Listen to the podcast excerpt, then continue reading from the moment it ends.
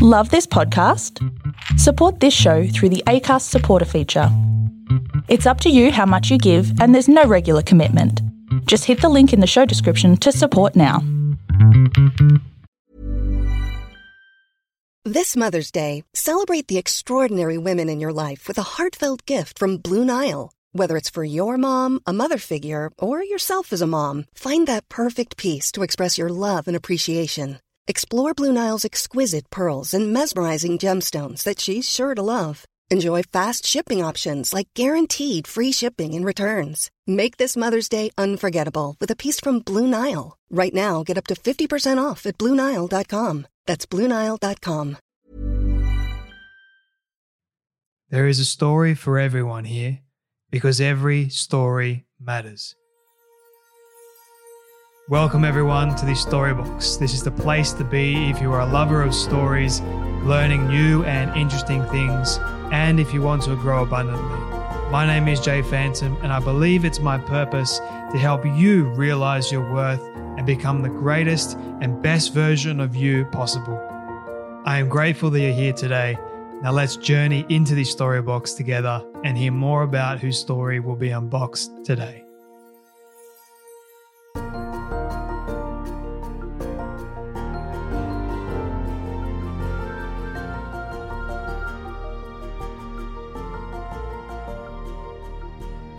My friends, I'm delighted to welcome someone who has dominated the health and wellness space in pretty much every single realm of media, apps, podcasting, streaming, television, print, publishing, and social media, and who has a collective community of over 100 million people.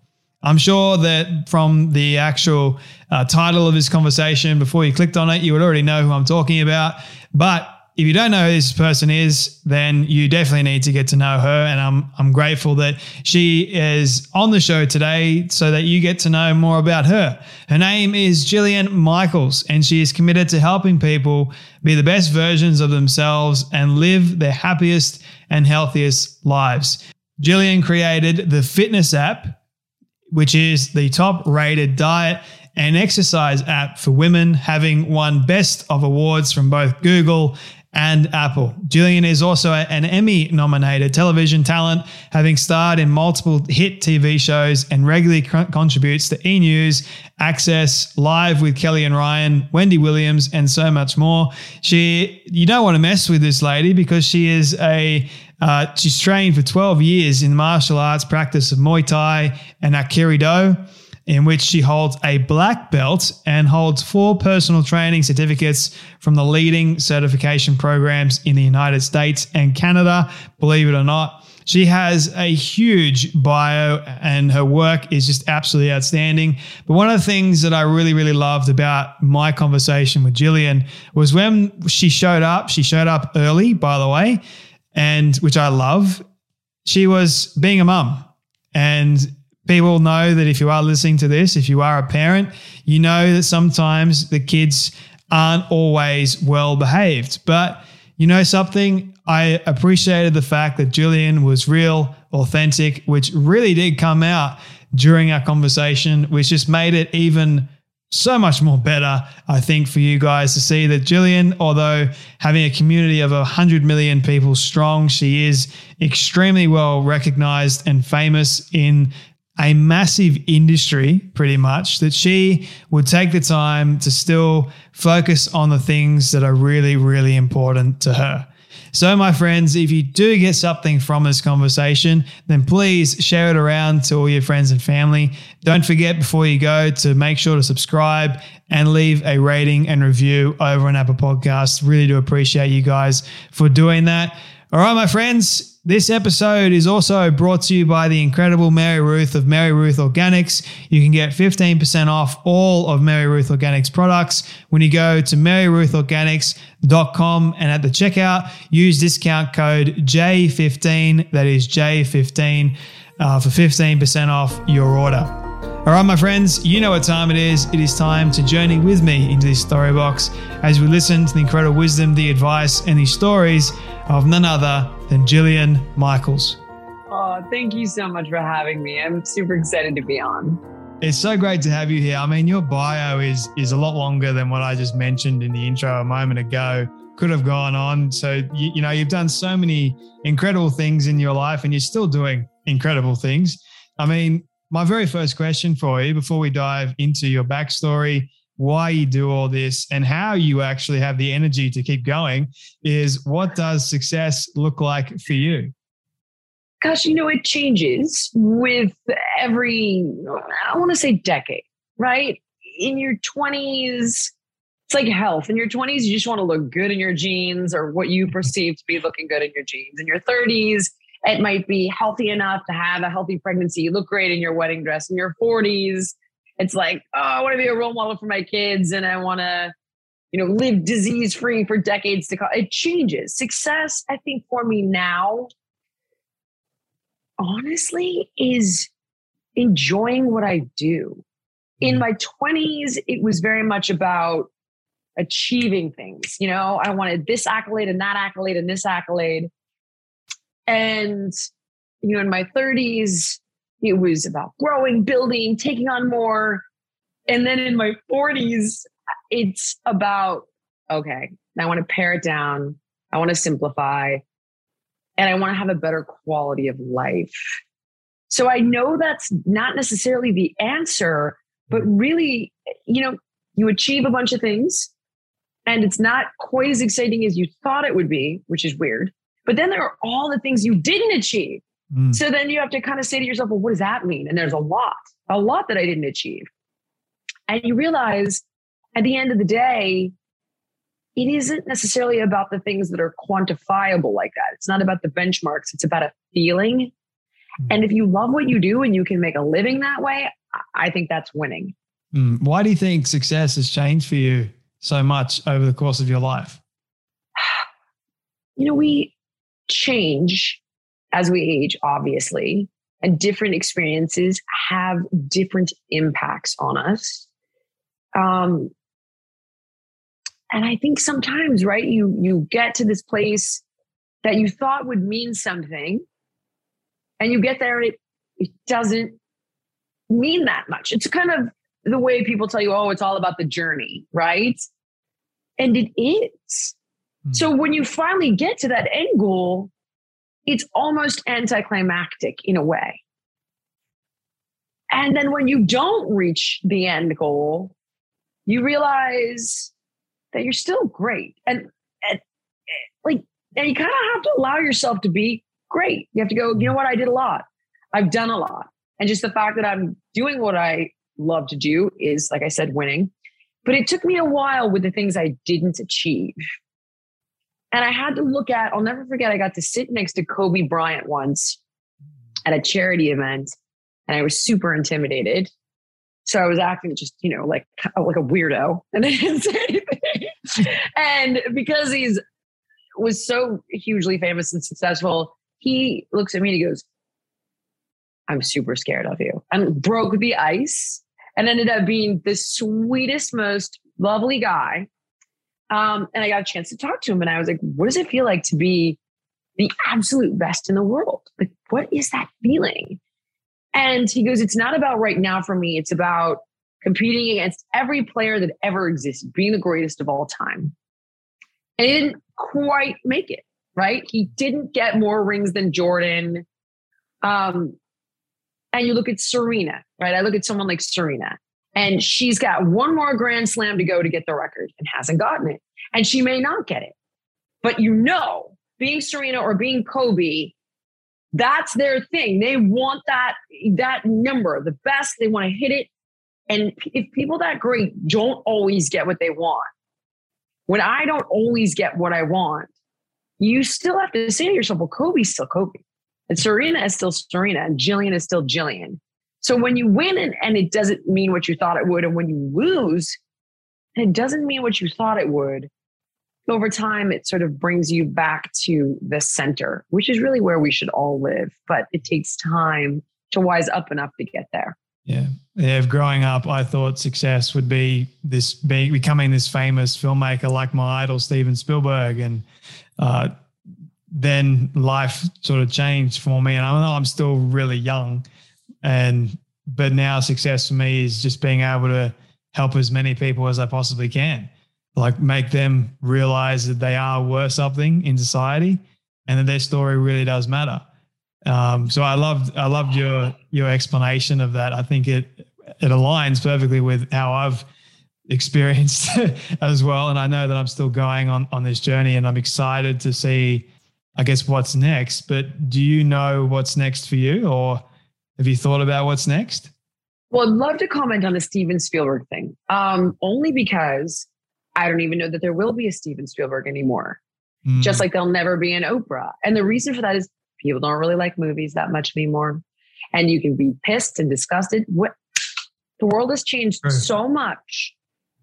I don't know anybody that saw House of Gucci. Mm. Nobody, nobody saw it. Nobody saw the movie. That had to have been one of the. I I have yet to see it. I plan on seeing it when it comes, but nobody kids don't care. They're on TikTok. They're on YouTube. Day of the movie star is over, and the day that the movie star is over, I think, is the day that.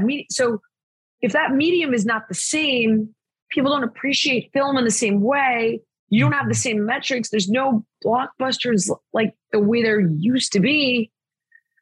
You could make that movie, but kids are on TikTok or they're on YouTube. Yeah. So, you know, just like Oprah, when Oprah was on TV, you can say, I want to be the next Oprah, but Oprah, yes, she's an outlier. She's an incredible talent. She's one of a kind. However, even if you were that talented, she was on television and there were three other shows on. Mm. That's it. Now you have access to every piece of content that has ever existed in the history of TV mm. and the internet. Yeah. So you're not up against three things, you're up against hundreds of millions. Competition. So this is where I would say, what is it about Spielberg that you loved, right? What is it that he did that you want to do? He moved people, mm. he entertained people, he educated people and you take those things that you love and you build them into a medium that is currently relevant and you make that your metric and that sounds like exactly what you're doing oh thank you i don't think i've ever really thought of it that way before to be honest with you but it makes sense like it really does the world is so different sweetheart we can't hold ourselves to those standards anymore it doesn't exist. No. There is no daytime TV is dead. It yeah. just is. People ask me, they're like, are you going to do TV? I'm like, why? Mm. Well, you know, TV. I'm like, that doesn't mean anything anymore for non-scripted television. Like scripted drama, yes, that's going hard. Pandemic pushed it even harder. But you know, for me, what are you, what are you gonna do? A weight loss show, like a show about helping people?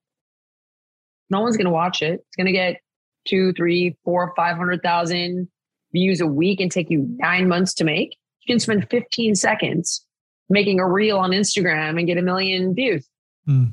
15 seconds. I can show you what I did with my fiance. A million views. Literally, kid you not.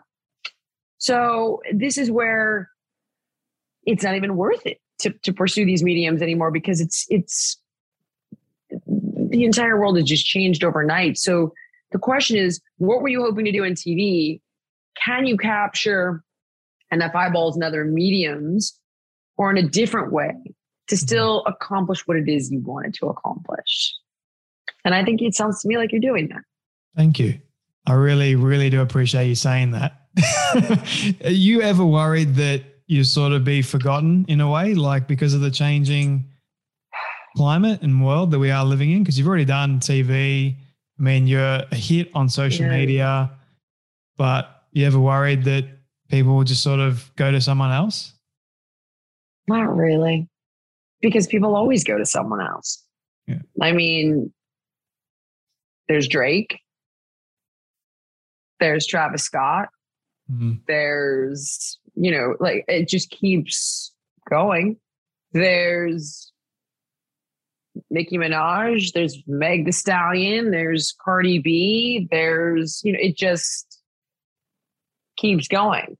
I don't, oh my God, I'm so sorry. For some reason, my brother is FaceTiming me and it just went to decline, decline.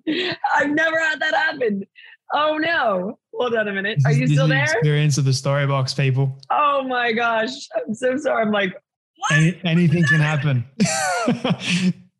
it's part of part of the experience. Oh my God. Oh my God, that just happened. Um, I'm so sorry. I should have figured out how to block that. I've never had that. I don't know why it went here instead of here. Uh, now that, you oh, forgotten. Um, so no, I don't, you know, I don't, uh, I don't think of it like that. Um, but in addition, I don't really care. And in fact, you know, when you spend some time as a public figure, you start to wish you'd made your money in other ways. And anonymity would be welcome. But that which nourishes me also destroys me, right? Being a public figure has a, allowed me to build a very big platform that I can monetize doing what I love. But there are days that I look at my friends who are lawyers or they're in marketing or they're in finance and they don't deal with random complete nonsense and cl- and you just think Yeah. it, it's uh, you know so more and more i have worked to invest in other companies that are not named after me.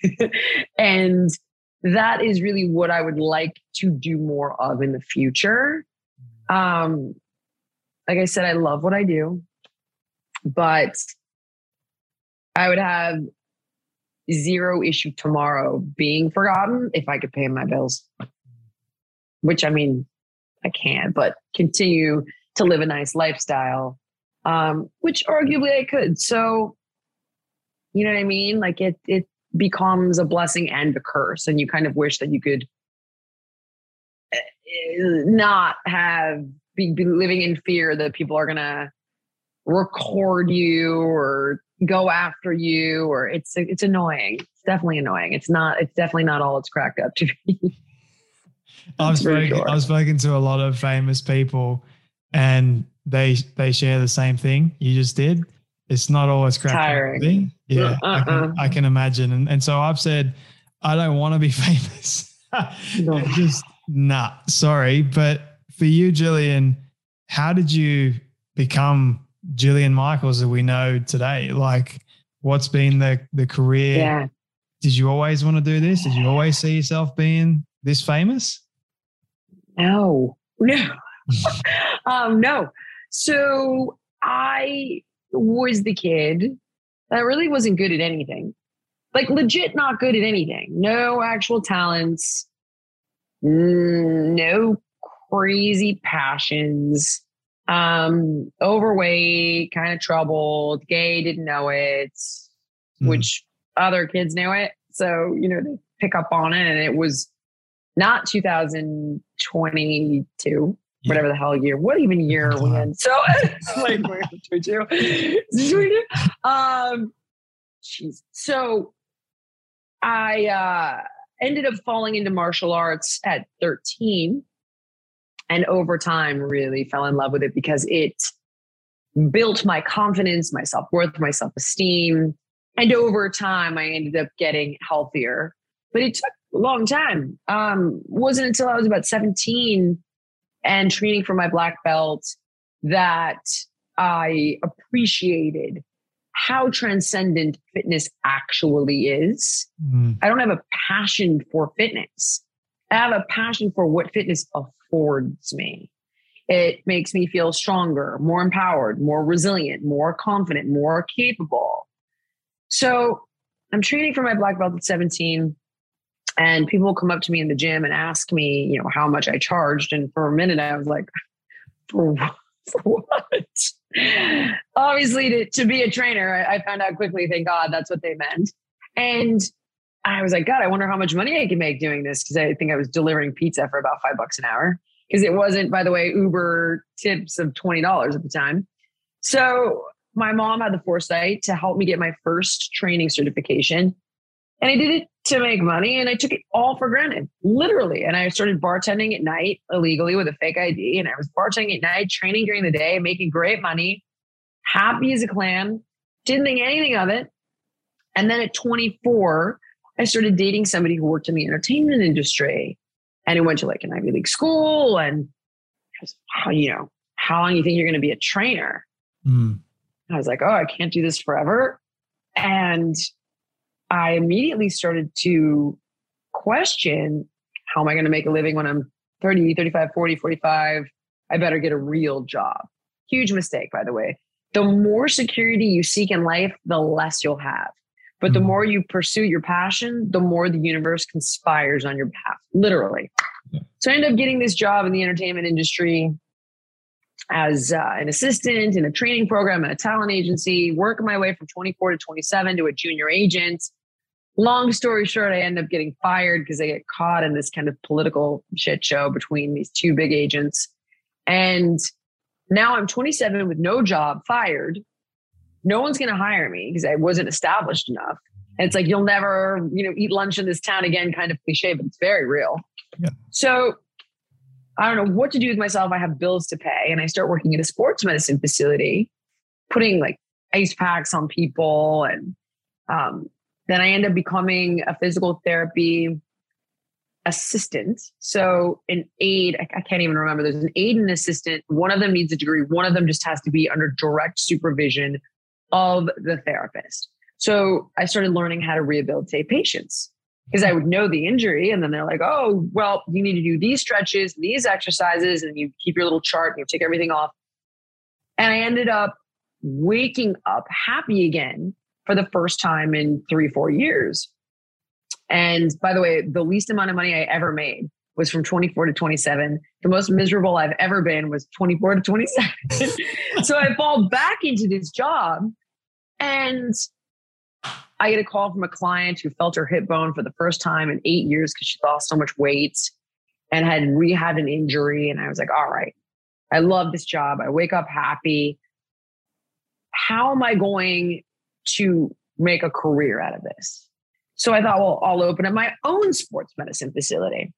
So I had uh, several fantastic clients who acted as angel investors. I literally sold everything I owned, maxed out every credit card, but that was nowhere near enough. So I took loans from clients, three in fact, paid them off in the interim while I built the business and training, free training, and then gave them their money and interest when I made it back. So by the time I was 30, I had my own sports medicine facility. So I had physical therapists and physiatrists and massage therapists and chiropractors working for me, but I worked under them with other trainers, eh, of course. So they would diagnose and treat, but it was my practice. So I end up doing that. And I'm thinking to myself, okay, I'm looking at the landscape. I'm like, all right, I have a nice little business for myself, but how do I make this into something bigger? And at that time, franchise fitness was looking like uh, a company called Curves. You've probably never heard of this, but it was where women would go and they would do this yeah. little group circuit. So it became a very big business. And I thought, how can I build that out of my little gym? Um, and I started looking at other fitness professionals that were very well known. So they were getting well known in tabloids with celebrity clients. So I thought, okay, I need celebrity clients. I'm going to build a name for myself this way. And then I'm going to grow my little gym and then I'm going to franchise my gym out. One of the people I worked with at that talent agency was a client at my gym. and he was like, you know, there's a TV show on NBC which is this network here in America, and it's called The Biggest Loser. And I was like, ugh, no. I hated reality TV. I hated the name of the show. And at that time, there was a lot of really crappy shows out as well, called like The Swan, mm. where they would just really see to kind of humiliate people. And I was like, I'm not going to do that. No, that's not that's not my path. So I got convinced to go in on the show, end up going in on it, end up getting it, and um, the rest really is history. But that's when I began to, I want to say, accept that I was now the brand. Mm. So it mm. wasn't my gym, it was me. And I looked at other people that had become brands, whether it was a Susie Orman or a Martha Stewart or a Rachael Ray or an Oprah Winfrey or, or a, even a Barbara Walters. Mm. And I studied their trajectory and how they built their businesses. And at the time, it was still relevant. Um, most of it was. And I, uh, you know, hired a business partner, built built a company, studied branding, and so from there, the rest really became history. There is a lot long there. Yeah, I know. Sorry. I love, I love long stories. Believe believe you me. Like I'd much rather listen than do the talking. so sorry, that was long. I know you, you, you really said. thank you, you for sharing over the so plate. much. I'm sorry too. about that one. You never have to apologize for for sharing. it's all good. But by the way, you're a complete badass for like karate and and uh, Muay Thai was it or yeah, you, it's uh, we I say Muay Thai because it was my teacher was um, one of the first MMA pioneers. So it's really a hybrid style that has a little bit of Aikido, a little bit of Kung Fu, a little bit of Muay Thai, but you can't really say that, and you would never know the name of it. So I just say Muay Thai. It's just easier. Has it, like, has it ever come in handy for you? No, thank God. Um, but it has definitely given me what is arguably a false sense of confidence. Mm. Um, and I say that because last year I ended up uh, having a really bad fall and sustaining a pretty significant injury. And for the first time in my life, I couldn't fight mm-hmm. or run if I needed to. And I was with my son in Los Angeles and we were walking through Santa Monica and Santa Monica, you know, has fallen apart. California has fallen apart significantly. And, you know, in the past, I was like, oh, you know, whatever. I think I can handle it unless someone's got a gun, in which case, you know, you're done anyway. it's over. So, um, but being injured and not being able to fight and not being able to run, right? Fight and run, because that's normally what I was trained to do. Is like, oh, break a knee, break an ankle, poke them in the eye, and run. I'm going hand to hand combat. I'm five three on my best day. So not being able to do that, I definitely did felt far less safe than I think I have in my entire adult life. What would you, what would you say, feeling. Jillian, has been your most vulnerable moment in your life? Definitely, definitely when I fractured my spine last year. Definitely. Like, I couldn't even stand up for, I want to say six weeks. Goodness I had to get um, and I heard I fractured my spine and herniated three discs. And uh, finally, thank God, I was able to get three epidurals. And that's the first time I could stand up in literally a month and a half. I was crawling all around the house. I was, it was crazy. I've never experienced anything like it. But it taught me a lot. You know, I've I've grown a lot. I've learned a lot. Um, I think I understand people with chronic pain conditions and injuries very differently it'll definitely change the way I work in the future going forward. Um, but yeah, that was, I've never even so much as broken a bone ever. So it was a whole new experience for me. What did it do for you mentally? What did it teach you about mental strength? You know, I wouldn't necessarily say it was mental strength, to be honest. Um, so I had taken a really bad fall, right? In May. And, you know, I fell and you wake up, you're black and blue. You're like, wow, you know, you know, you had a bad fall. But I didn't, I thought fracturing your spine would be like you couldn't move, right? Mm-hmm. So then for a while, my back was just so locked up, so tight. And like, even sitting down, you're like, oh, God, ah, oh, can't get comfortable. But mm-hmm. I just kept thinking, like, I'm just so stressed out. I'm moving. I have a lot going on. I'm so stressed out. I'm so stressed out.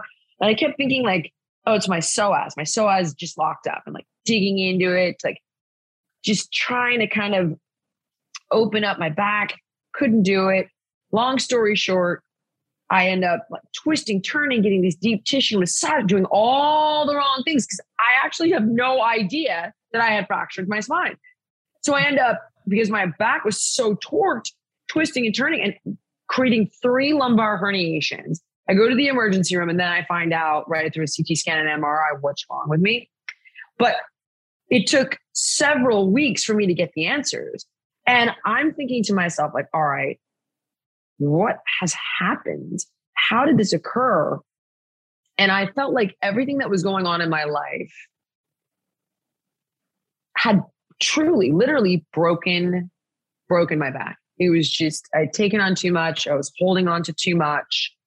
And, you know, people always tell you that being angry or holding a grudge is like drinking poison and hoping the other person dies, right? Let it go. And I used to be like, that's cute. You know, I'm not Jesus. It's like, sorry. How? How do you let that stuff go? What if that person is an asshole? How do you let that go? Man, when you feel that all of that you're holding on to literally breaks your back, you learn real quick what matters and what doesn't and how to let things go. Doesn't mean you need to let your boundaries down. Doesn't mean you need to forgive these things, but you, I let that shit go so fast after years of holding on to things with different family members, parents.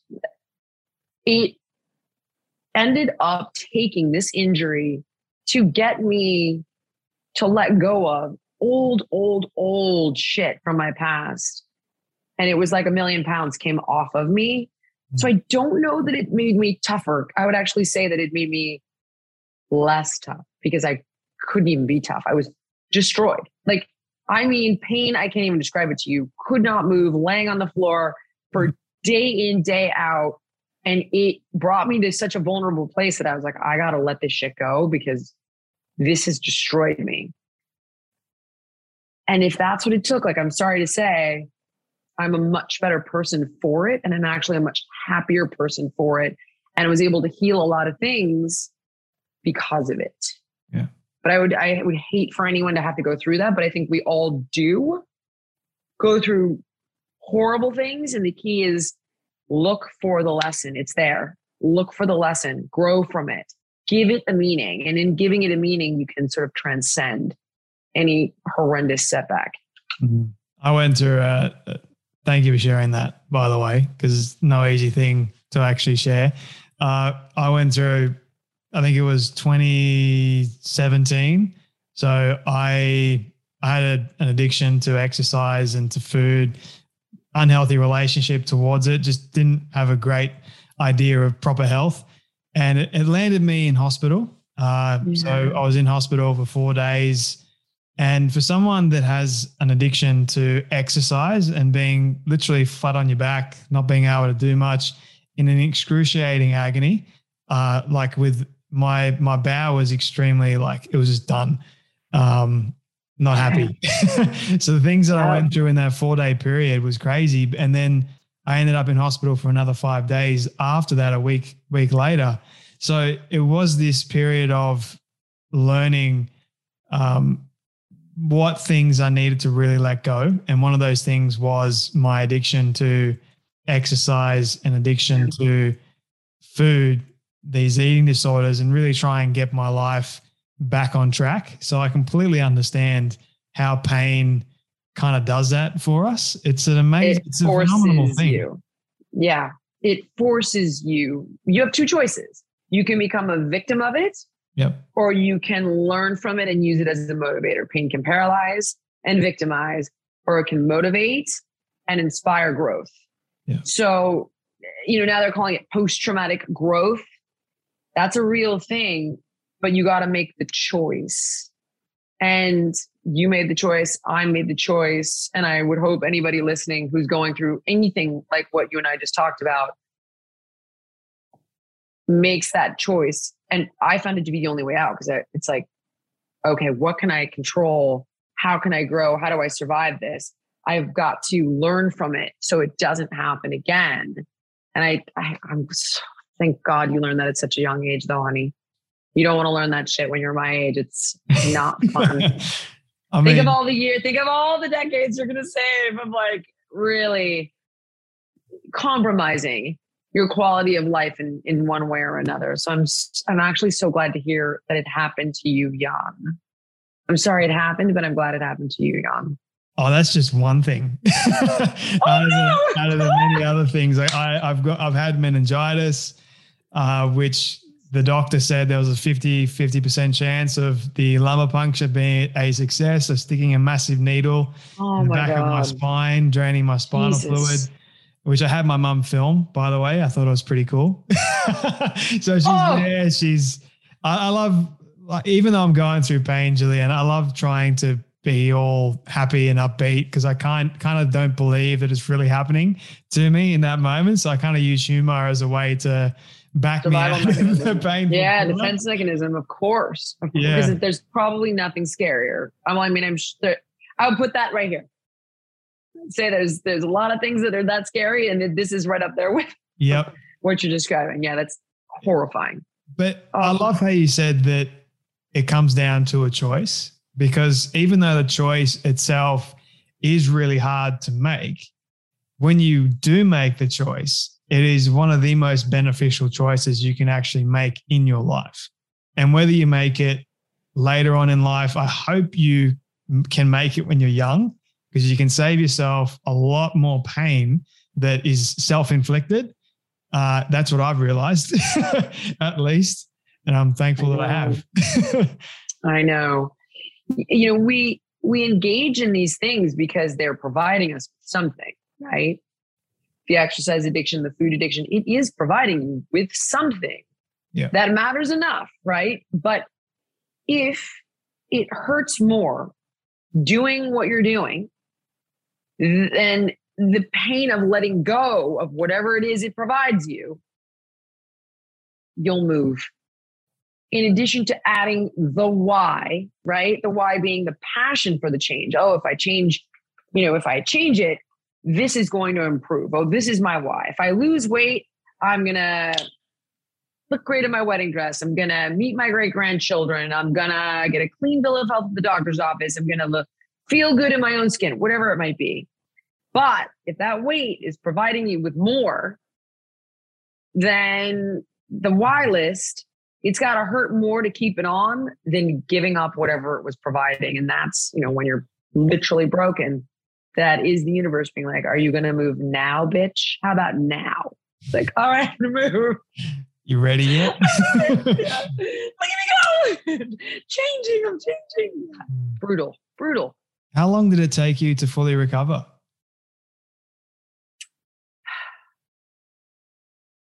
About four months. Wow. Um, about four months. I was standing at six weeks, walking at eight weeks. At three months, I was like, okay, all right. You know, I'm standing, I'm walking, I'm functioning. Um, but I was really scared to try anything beyond the most obvious safe stuff. Uh, and then it would flare up a little bit. And it was really weird because I would feel like this burning in my knee because it was that one vertebrae where I frac- fractured my L3. So I herniated L3, L4, L4, L5, L5S1, but L3, L4 was like a five millimeter herniation. And that is the nerve that runs down the front of your quadricep. And my knee, it would feel like I, like my, oh my God, I feel like my knee was in a vice. Um, and then as it began to become less and less, it would feel like I skinned my knee. My knee would burn. It was the weirdest thing.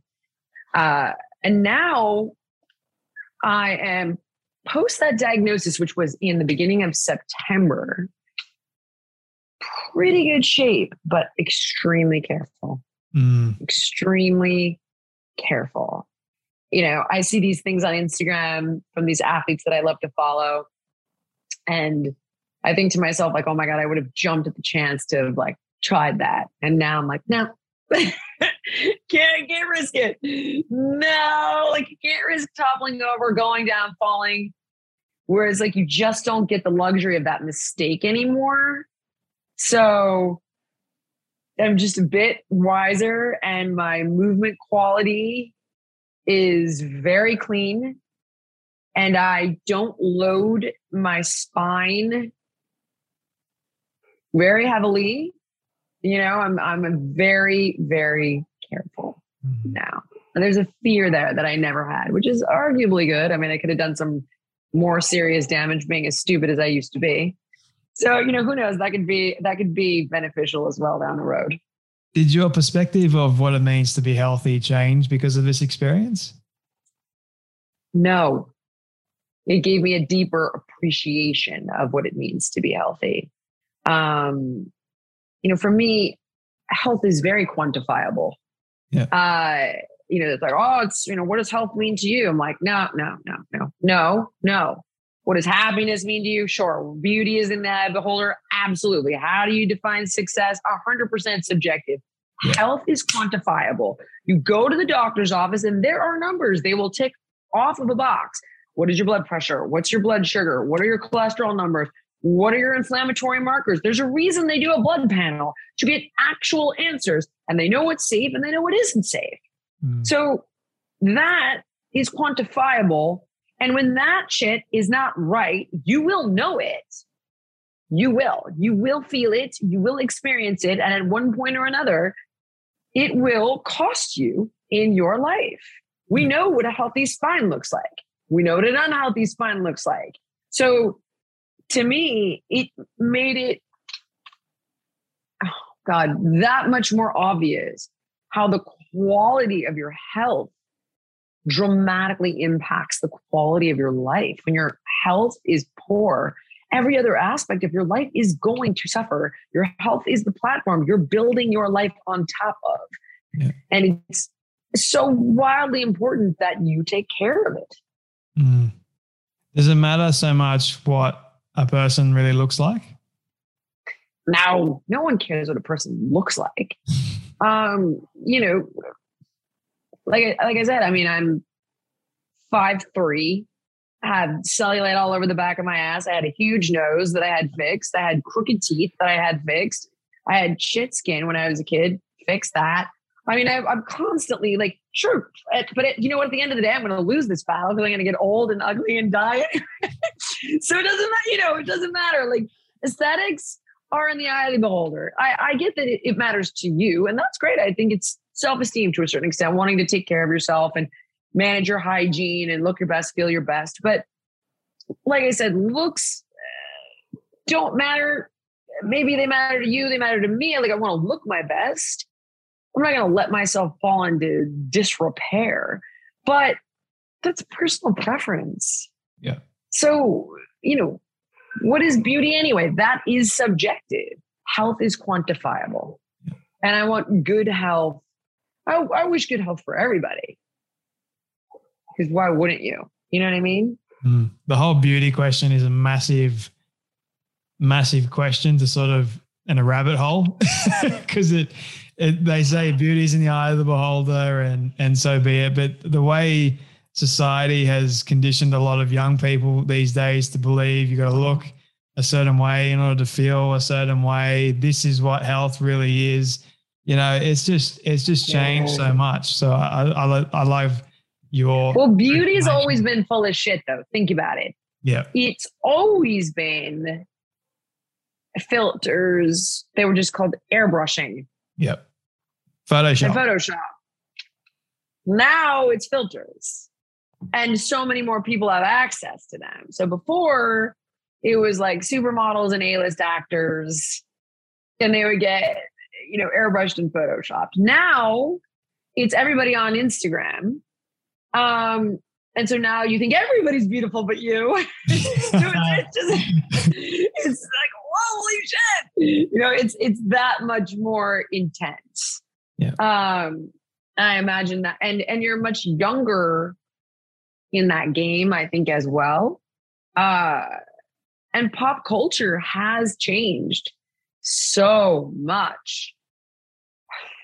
Where you know you look at young girls who've gotten so much plastic surgery and they're top models. Like, how do you, you know, what do you say? And it's like, I'm guilty. I had a huge nose. I didn't want a huge nose.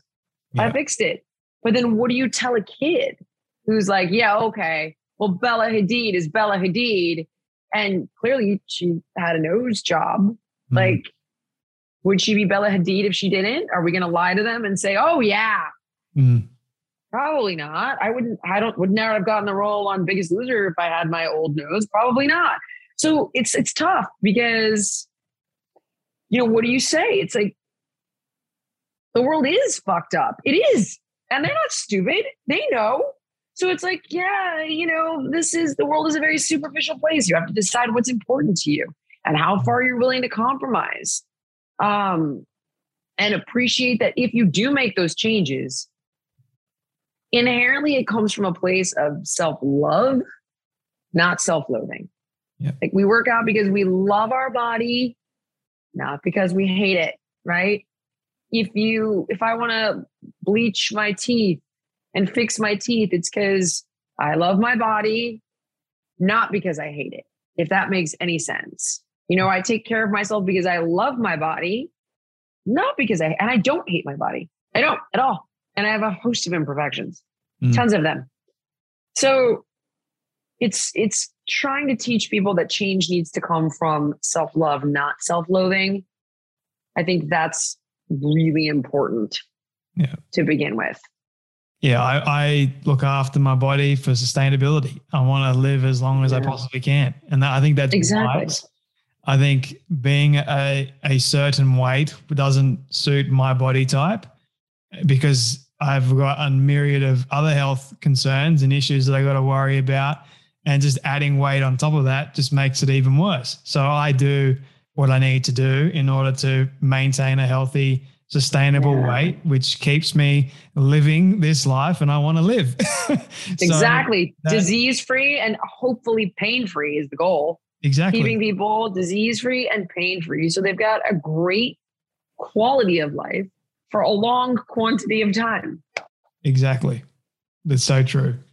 So I wanted to ask you a few more questions, Jillian, if that's okay with you. I'm I'm enjoying this conversation immensely. Um, but talking about this whole self-love aspect of things, what do you love the most about yourself and your story? God, that's a good question. Um, all right.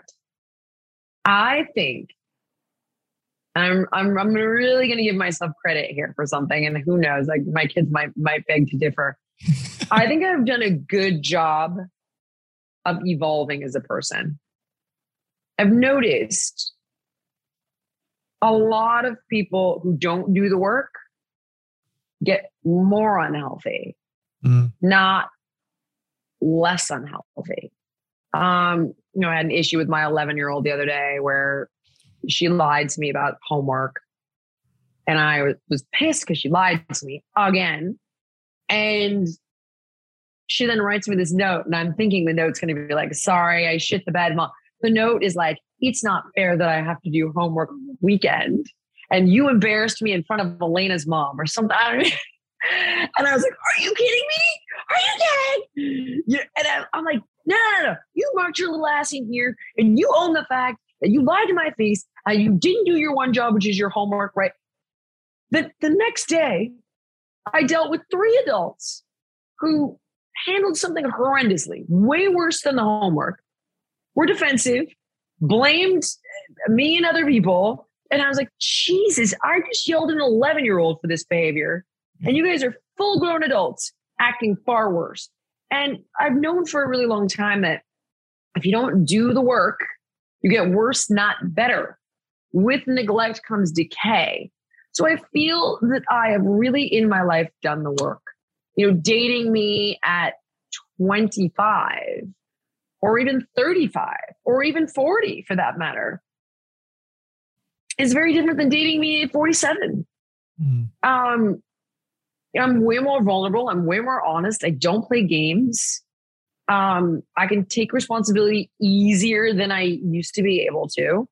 I constantly have to push myself to like not play the hot cold like you chase me game which is the bullshit i used to do when i was young and I, I think you know as a parent you try to evolve you try to grow you try to take responsibility for the areas you screwed up i think i've done a good job of becoming a better person as I've gotten older with all of those defense mechanisms that really do not serve us. The hmm. last really shitty quality was holding on to grudges and I'm doing better with that now. Um so I think that that's probably the thing that I would be like most proud of. I think is the best part of me. Um and in my story, I mean, I guess you know, your kids really are your story. Before them, you think to yourself, it is all about you. But then once you have kids, you realize you're just the stepping stone to something greater. Um, and even though you were the main character, you realize how much more significant it is to be that stepping stone and to be like a solid one.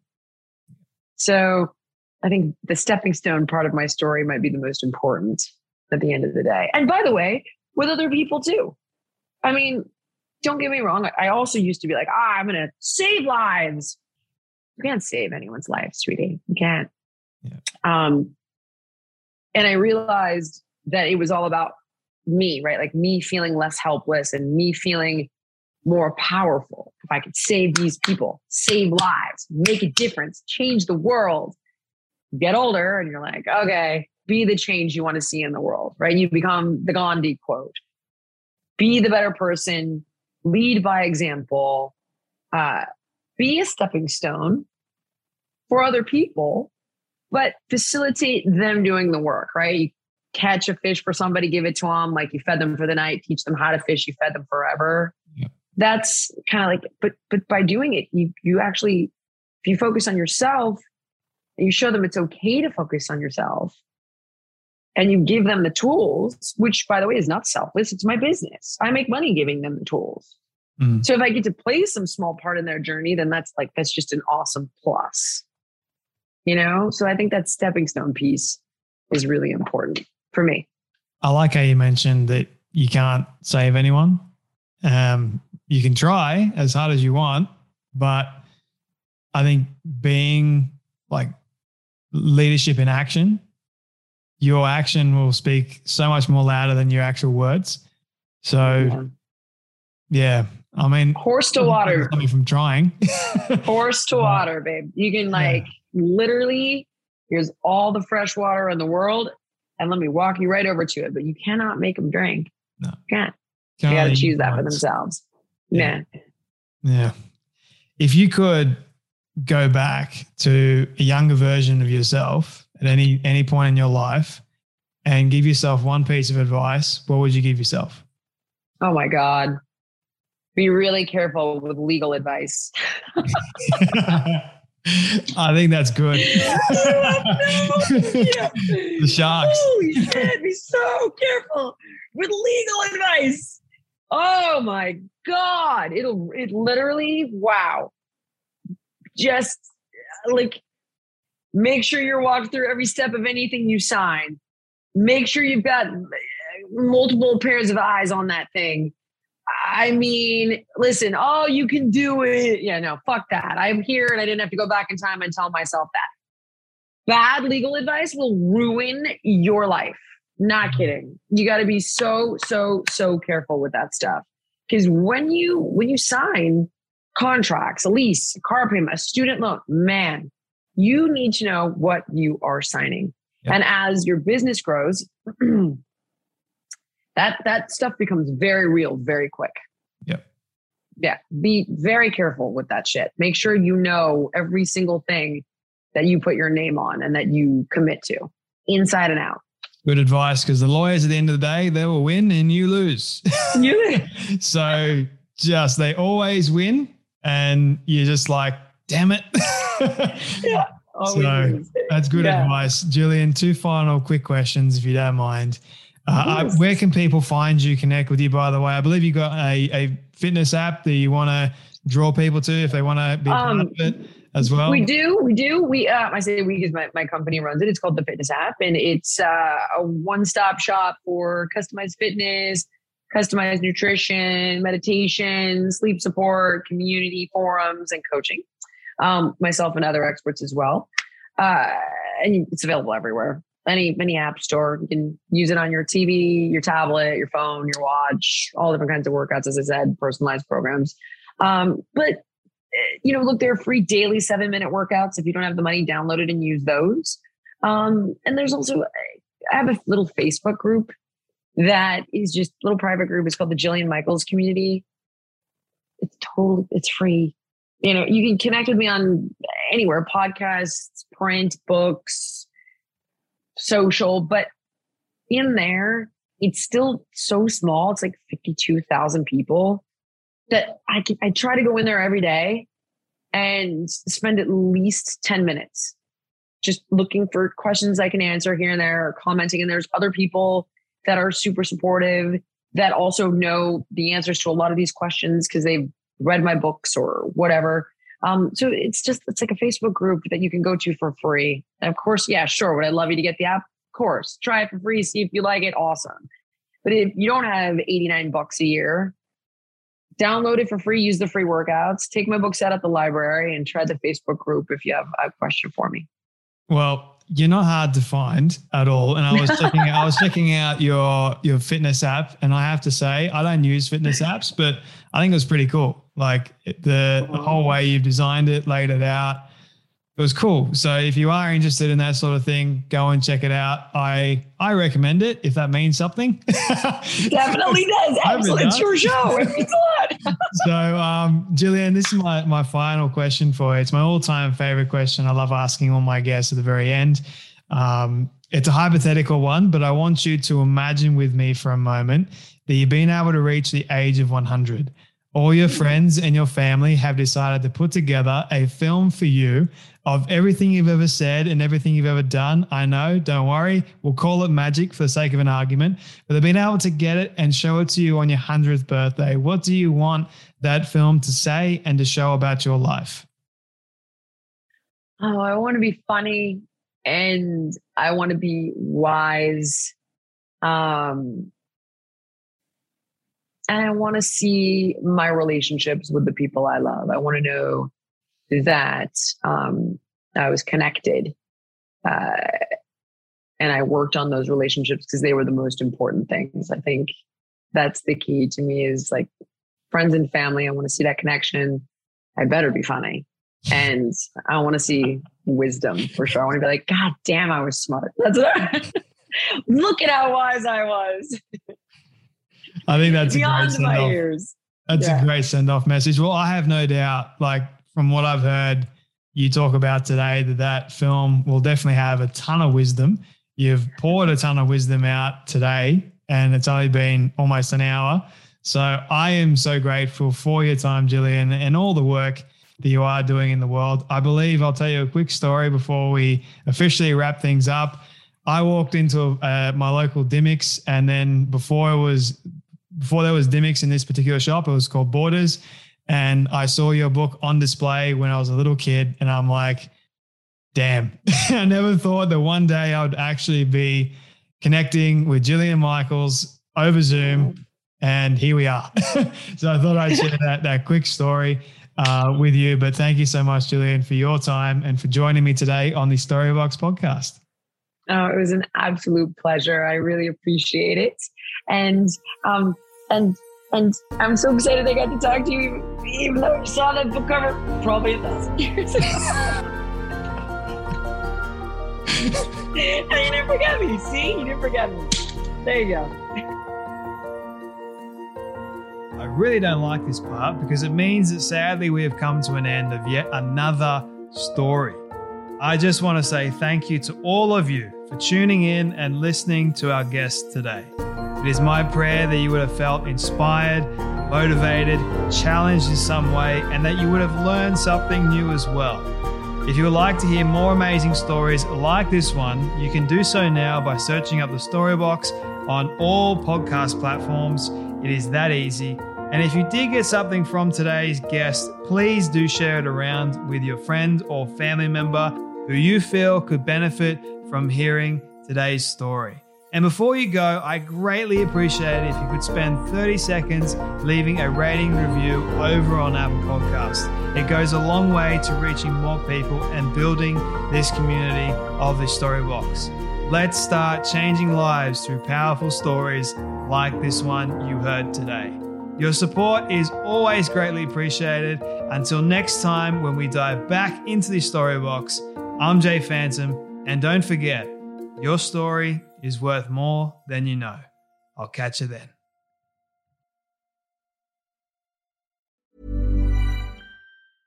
Even when we're on a budget, we still deserve nice things. Quince is a place to scoop up stunning high end goods for 50 to 80% less than similar brands.